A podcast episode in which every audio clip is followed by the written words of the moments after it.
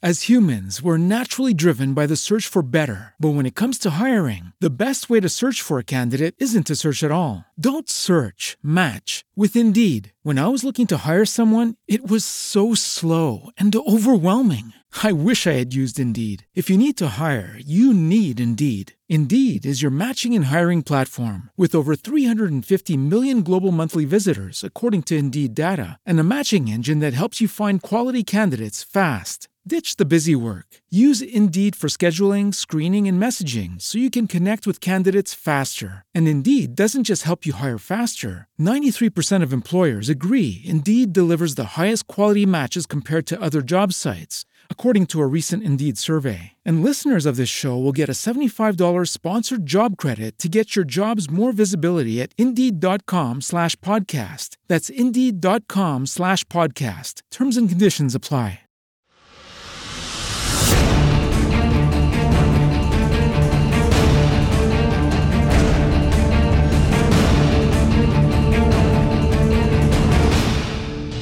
Wiele osób e, tutaj ma korzenie, są potomkami powstańców, tak więc myślę, że jak najbardziej jest to temat, który może zainspirować wielu młodych, wielu młodych osób. U nas w regionie pamięć o powstaniach jest jak najbardziej żywa i, e, i obecna. Pytanie, czy tak jest w innych częściach e, Polski, gdzie niekoniecznie ten Śląsk jest tak, tak bardzo rozpoznawalny jak jego dziej i też co ważniejsze zrozumiany w, w tej komplikacji jego, jego, jego przeszłości. Wszyscy pamiętają powstanie wielkopolskie, wszyscy pamiętają powstanie warszawskie, a o śląskich nikt nie pamięta. Jak dobrze znamy historię naszego regionu i ludzi, którzy odegrali kluczową rolę w powstaniach śląskich, dziś twórca Związku Powstańców Śląskich, nauczyciel wychowania fizycznego, komendant powstań i wicewojewoda białostocki. Oto Alfons Zgrzebniok.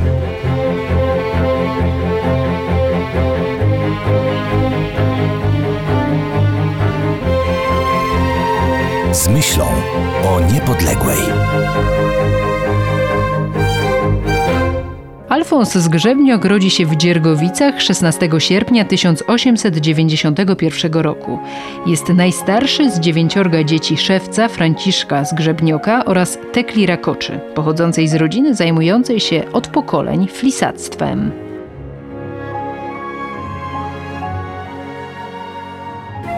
U nas była dyscyplina w domu. Matka rozkazywała. Musieliśmy chodzić do kościoła co dzień, a dzieci było dziewięcioro.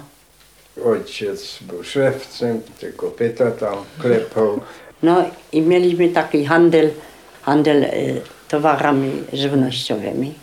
Cukier, sól. No, tak. On był najstarszy. Alfons. To mój brat, nie? On gdzie poszedł do gimnazjum, jak wyszedł ze szkoły w 14 roku. 8 lat chodził tu do szkoły podstawowej. A potem ja zrobił gimnazjum, tuż do Wrocławia. We Wrocławiu był, za księdza chciał iść. Za księdza. Rok mu brakowało i ściągli go do wojny w 14 roku i był 4 lata w wojnie. Był trzy razy miesiąc do ranny, ale tak lekko, nie? No i po wojnie przyszedł w 18 roku.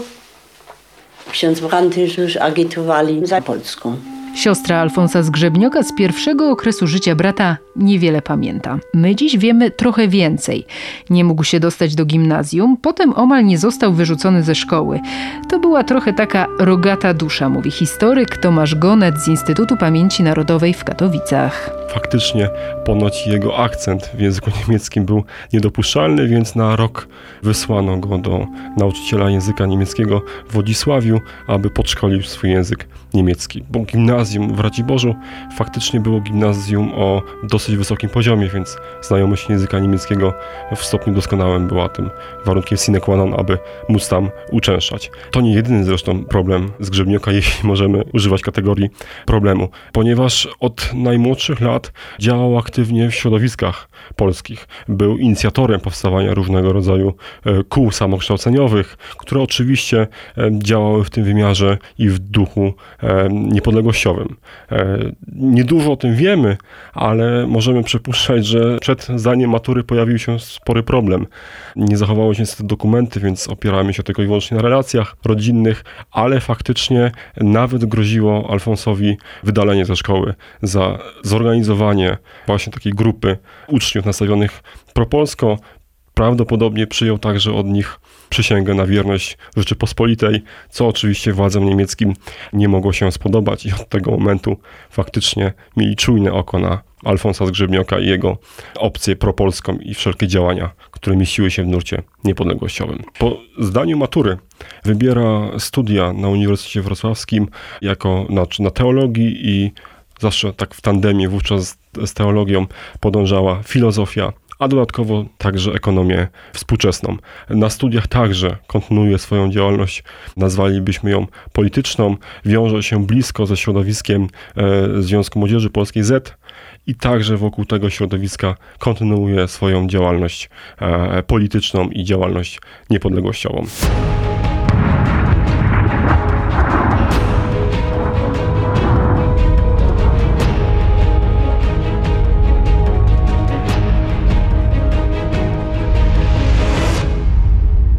Wybuch I wojny światowej powoduje, że Zgrzebniok musi przerwać naukę. W listopadzie 1914 roku zostaje powołany do niemieckiego wojska i wysłany na front. W kampanii zostaje trzykrotnie ranny, zdobywa stopień porucznika.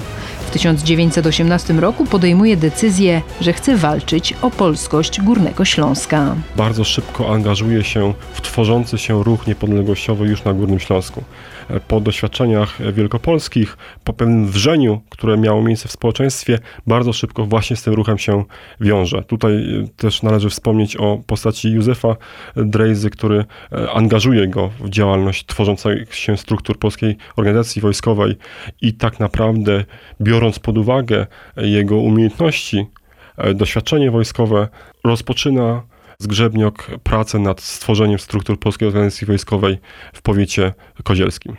W kwietniu 19 roku staje na czele czy bierze udział w delegacji przedstawicieli pełowiaków, którzy udają się do Rady Ludowej w Poznaniu, aby y, przekonać czy zakomunikować e, władze w Poznaniu o planie wybuchu powstania już w kwietniu 22 roku. Wówczas właściwie Zgrzebniok argumentuje, że to jest idealna pora na wybuch powstania. Niemieckie siły są e, stosunkowo nieliczne, są z pewnością zdemoralizowane, bo każdy z uczestników POW widział, co się dzieje i jaką formacją jest Grenzschutz w tamtym momencie.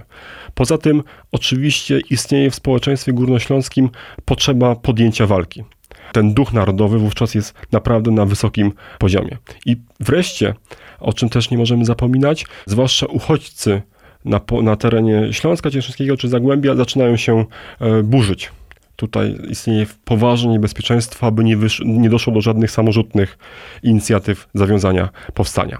Niestety władze w Poznaniu odmawiają e, nie zgadzają się tutaj z tą linią argumentacji e, przedstawicieli miejscowego POW i nie wyrażają zgody na wybuch powstania. Ponowną próbę zawiązania czynu powstańczego już w zupełnie innych okolicznościach i w innych warunkach zewnętrznych została podjęta w, czy ten drugi termin powstania został wyznaczony na 22 czerwca 19 roku. Tu musimy pamiętać, że 16 czerwca zdecydowano o rozpisaniu plebiscytu. Siły niemieckie już były zdecydowanie silniejsze, rozlokowane na granicy polsko-niemieckiej. Tu faktycznie zaczęło już wrzeć i to był dużo mniej dogodny termin na, na yy, wystąpienie zbrojne. Dlaczego o tym wspominam? Ponieważ to wydarzenie, ta data 22 e, czerwca jest istotna w, w dziejach rodziny Zgrzebnioków, ponieważ wówczas rozkaz o, o odwołaniu powstania e, nie dociera do wszystkich oddziałów i między innymi do boju, tego przedwczesnego boju rusza oddział z miejscowych Dziergowic. W czasie potyczki to trudno to nazwać potyczką powstańczą, przedpowstańczą, e, ginie czy zostaje ciężko ranny brat E, Alfonsa Grzebnioka, Franciszek e, i na skutek poniesionych ran umiera w czasie odwrotu czy ucieczki w Rybniku. Tam też zostaje pochowany.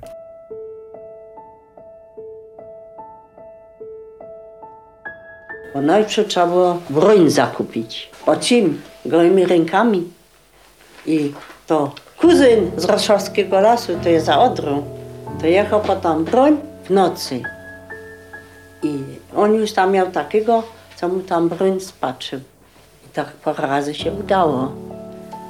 A potem Jechali z tą bronią, to ich złapali. ostatni raz. Ostatni. Raz. To było w Koźlu, ale to wtedy wujek uciekł. On przyleciał piękny i zaraz do Sosnowca. Potem, jak pierwsze powstanie było, to rozkazy już to było ze Sosnowca, nie? Ale tu był drugi brat, Anton z Grzewniok.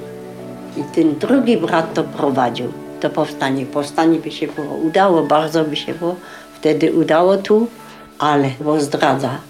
Jeden z powstańców zdradził. A to powstanie było odwołane. A na poczcie Zatrzymali. zatrzymali ten- telegram Specjalnie. specjalnie i czekali już na nich.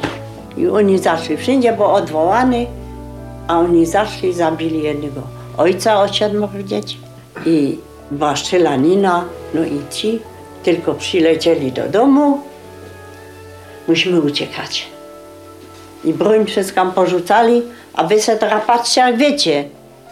I oni wszyscy uciekali Na do, polską na, po, tam Sosnowiec, Strumienie, Rybnik. tym- za Rybnikiem jeszcze. Dla nas było coś okropnego, dla sióstr, bo bracia wszyscy pouciekali. My musieli gospodarstwo prowadzić i traski. My byli stale Großpolen, Großpolen, Großpolen. Zawsze do niczego. Żyć w Polsce za Polaka bardzo łatwo, ale żyć w Niemcach za Polaka, jeszcze za takiego wroga, co był Vaterlandsverräter, na niego zdrajca ojczyzny, to nie było dla nas nic.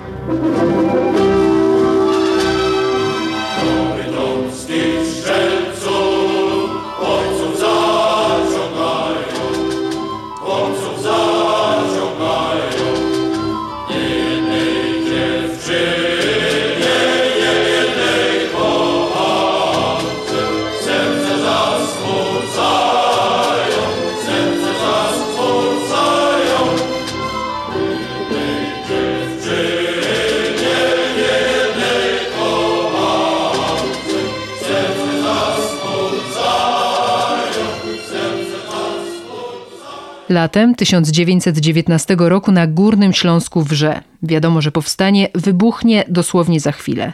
Wystarczy tylko iskra. Tą iskrą okazują się zamieszki w Mysłowicach. po masakrze w Mysłowicach w sierpniu y, 19 roku, gdzie ginie si- siedmiu górników, tam dwie kobiety i bodaj kilkunastoletni Chłopiec. e, chłopiec, tak naprawdę już wystarczy ta przysłowiowa iskra, aby wszystko wybuchło. I niestety wybucha pod nieobecność e, Alfonsa Zgrzebnioka i, i władz tak naprawdę POW. E, Zgrzebniok jest wówczas w Warszawie, błyskawicznie wraca najpierw do strumienia, tam okazuje się, że sztab już nie istnieje, przenosi się finalnie do Sosnowca i próbuje koordynować działania powstańcze. Tutaj jest cała tak naprawdę masa utrudnień, która go spotyka.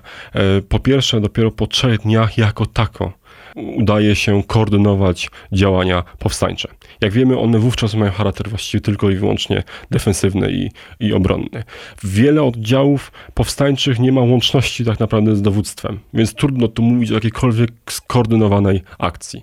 Chociażby jedna z istotniejszych bitew o e, Mysłowice jest już właściwie tylko i wyłącznie, czyli celem jest otworzenie drogi ucieczki na teren e, Zagłębia Śląsko-Dąbrowskiego. Więc tutaj czasami Alfons Grzebniok jest oskarżany o pewną nieudolność w działaniach e, czy w koordynacji powstania, ale tu się już nic nie dało tak naprawdę zrobić.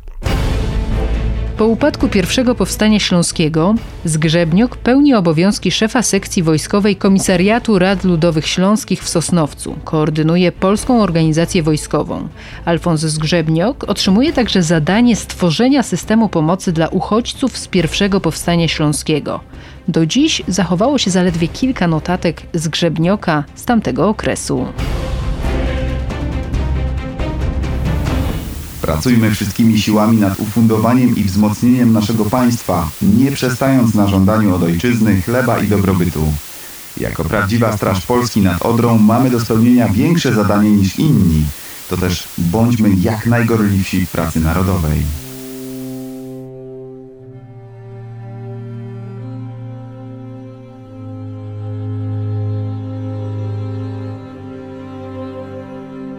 Po tym oddechu właściwie od początku roku 20, kiedy na terenie Górnego Śląska już znajdują się oddziały francuskie i włoskie, kiedy Niemcy w wymiarze administracyjnym i wojskowym te tereny muszą opuścić, zaczyna się, właśnie otwiera się całkowicie nowe pole działania POW, w tym też Alfonsa Zgrzebnioka. Bierze on udział w niezliczonych e, manifestacjach, e, jako przemawia na nich, zagrzewa znowu społeczeństwo górnośląskie do, przekonuje do poparcia sprawy polskiej, ale także niezwykle ważnym e, zadaniem jest zabezpieczenie wieców, zabezpieczenie lokali, które są zajmowane przez e, organizacje polskie. W maju 20 roku bierze udział w obronie siedziby Polskiego e, Komisariatu Plebiscytowego w, w bytomskim hotelu Lomnic. Tam też zasłynął właśnie w fizycznej obronie tego e, obiektu.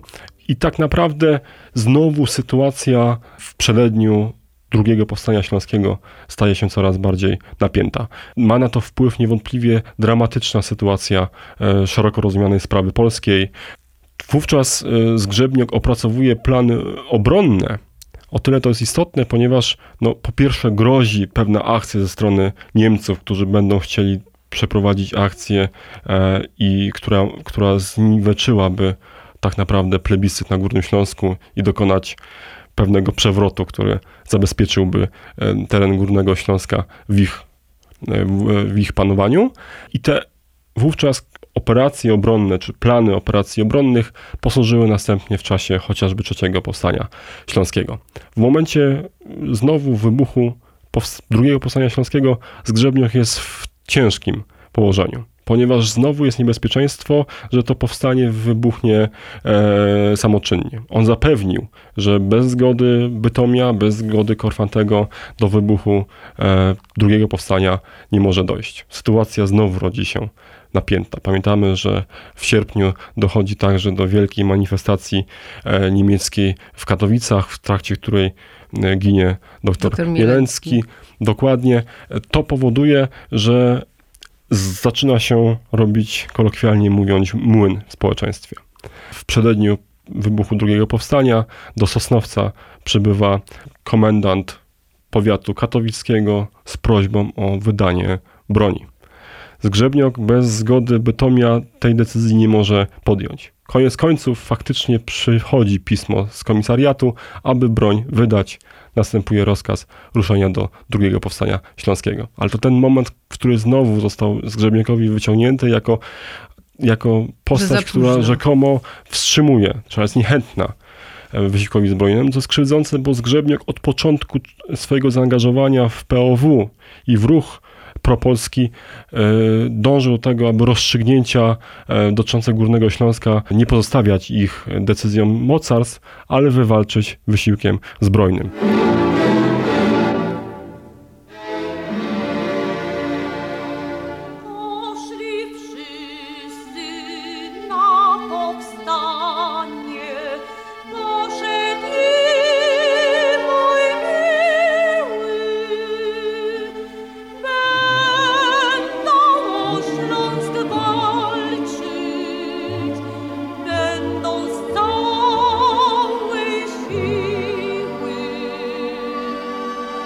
Trzecim powstaniu śląskim Alfons Zgrzebniok nie odgrywa już tak ważnej roli. Być może wpływ na to miała zupełnie inna wizja powstania w wykonaniu Zgrzebnioka i Wojciecha Korfantego. Tego do końca nie wiemy. Ciekawa rzecz dzieje się po przyłączeniu Polski do macierzy. Zgrzebniok zdejmuje wojskowy mundur i zostaje nauczycielem. Zakłada organizację o charakterze znowu Związek Wychowania Fizycznego i Przysposobienia Obronnego, a następnie angażuje się w, w szkolnictwo. I zostaje przez 4 lata staje się dokładnie, zostaje nauczycielem WF-u w Chorzowskim Gimnazjum Klasycznym, w, w Chorzowskim rzecz jasna z dzisiejszej perspektywy wówczas w Królewskiej Hucie. Przez 4 lata jest niezwykle szanowanym nauczycielem. Z jednej strony znowu kładącym nacisk na szeroko rozumiane wychowanie fizyczne, ale także wychowanie patriotyczne. Po tej czteroletniej przygodzie ze szkolnictwem na terenie Górnego Śląska, ponownie przechodzi do aktywności wojskowej i y, pracuje w wywiadzie na terenie Wolnego Miasta Gdańska. I tutaj nie mamy zbyt dużej ilości informacji dotyczących tego fragmentu jego życia. Dużą dozą prawdopodobieństwa grozi mu pewna forma zamachu ze strony Niemców. W 1931 roku zmuszony zostaje opuścić teren wolnego miasta Gdańska i przenosi się do e, Torunia. Więc ta ścieżka jest też dosyć, dosyć ciekawa. W Toruniu znajduje zatrudnienie w Urzędzie Wojewódzkim. W Urzędzie Wojewódzkim w Wydziale Społecznym także jest e, zaangażowany w tym odcinku udzielania pomocy dla powstańców, dla byłych wojskowych, e, a następnie zostaje przesunięty jako wicewojewoda do Białego Stoku.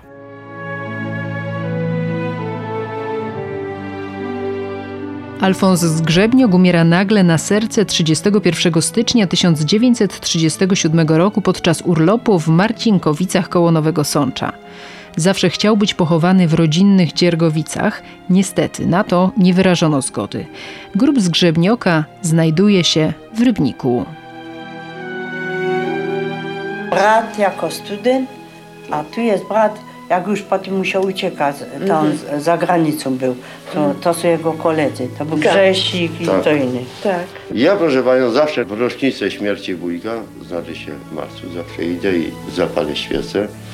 On w Nowym Sączu zmarł, ale chciał być pochowany w Dziergowicach, tylko że nie zezwolono, więc prosił, żeby go w Rybniku pochować, prawda? Więc został w Rybniku pochowany. On był, jak to powiedzieć, no taki bardzo, no, ja wiem, uczuciowy, taki bardzo ludzki, no.